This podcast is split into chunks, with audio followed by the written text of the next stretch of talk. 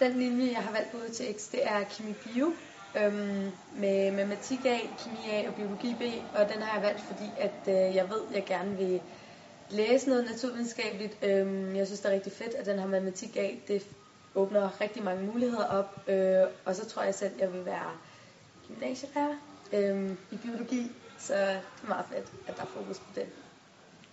Den lige jeg har valgt på HTX, det er kemi-biolinjen, og grunden til det er, at jeg er meget interesseret i kemi og biologi i helhed. Og ja, det er bare interesse. Jeg har valgt øh, linjen Madet-linjen.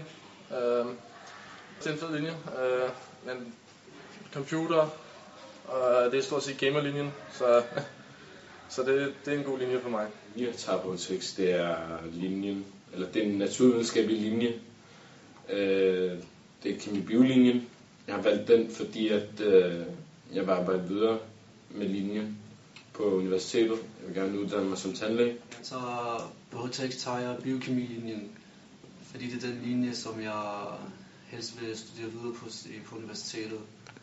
Ja, og det er den med de fag, som jeg kan lide.